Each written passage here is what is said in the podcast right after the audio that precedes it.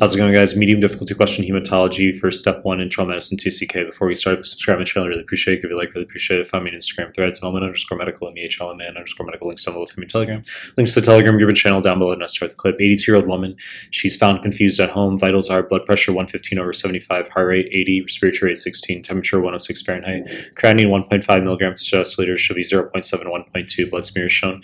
And we have acanthocytes, aka spur cells, which are spiky RBCs. Question wants to know which of the following most likely explanation for the patient's findings. So let's just whip the answer choice here. Choice A, alcoholism, wrong fucking answer. Not a notable cause of acanthocytes. Alcoholism can cause macrocytic anemia. All right, it's a non-megaloblastic anemia. When you hear of megaloblastic versus non-megaloblastic, don't worry. Okay, it basically just means megaloblastic anemia. You're going to have high MCV and hyper-segmented neutrophils, where that's B9 or B12 deficiencies. Non-megaloblastic anemia that can be alcoholism. All right, so it's an important detail you can know for USMLE. It shows up. You'll get a question where they tell you MCV is high and the folate and B12 are normal, and you just have to know alcoholism is an important cause of that. Okay, alcoholism can also cause sideroblastic anemia, which is another answer choice. Point is, wrong fucking answer.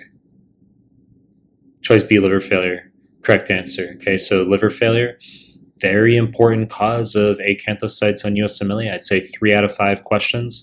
It's going to be related to uh, heat stroke, which is what this patient has. All right, so they say old granny found in her house, high body temperature, so hyperthermia 104 or greater, and has end organ damage causing high creatinine, can cause high ALT, AST, can cause acanthocytes. Liver failure. I'd say it's three out of five questions will be heat stroke, uh, where you get acanthocytes. Okay, and one out of five hepatitis B or C. Okay, they'll give you a question, big fucking paragraph, and uh, they'll tell you there's red urine. That's membranoproliferative glomerulonephritis.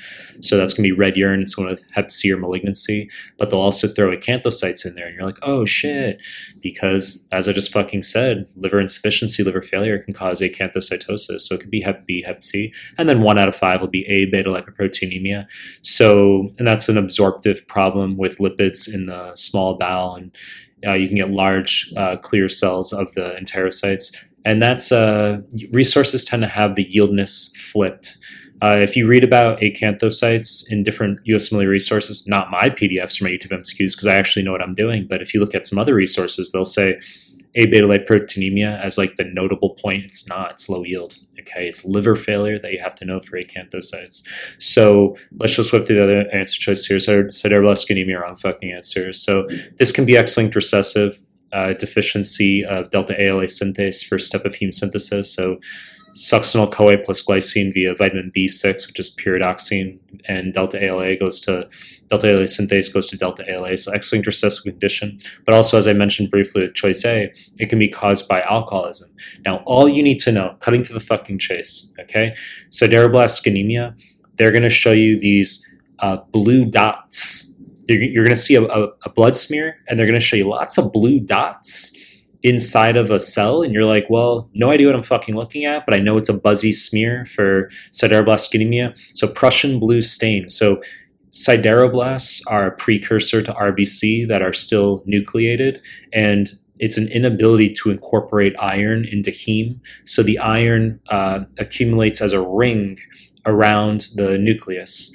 And those they're simply called uh, ringed sideroblast, Prussian blue. Okay, it's a, it's a buzzy smear. You can be aware of alcohol can cause it. Wrong fucking answer.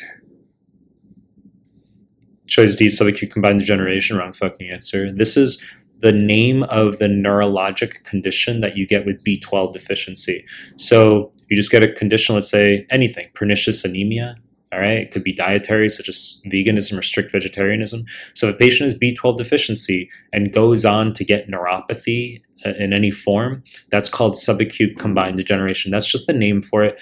I've seen that on one of the neuro forms for 2CK where it's actually a correct answer. And students get it wrong. They're like, OMG, I didn't know it was called that. It's not a big deal. You just need to know that that's what it refers to. There's a lot of nonsense detail we could talk about. I mean, it's a pass fail step one now. Uh, you could be aware that the spinothalamic tracts are not involved So if you know the spinothalamic tracts are not involved, you say, well, what other high yield tracts do I know of? I know of the dorsal columns, those are involved. I know of the corticospinal tracts, those are involved. And then the spinocerebellar tracts are involved. Okay, those are the three main tracts. And you could be aware that it's due the neuropathy is due to a buildup of uh, methylmalonic acid, okay, methylmalonyl CoA, which you do need to know is increased in B12 deficiency. Wrong fucking answer. Choice C, uremia, wrong fucking answer. So, uremia can notably cause platelet dysfunction.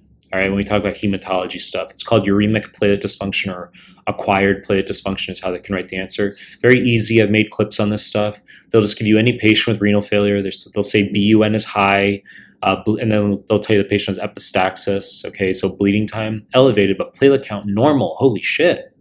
So it's a qualitative, not a quantitative problem with platelets. So despite the normal platelet count, bleeding time is elevated. You get bleeding in the setting of uremia. It's just the urea nitrogen. Okay, so blood urea nitrogen can cause a qualitative dysfunction of platelets, and you're simply going to do uh, hemodialysis to treat it.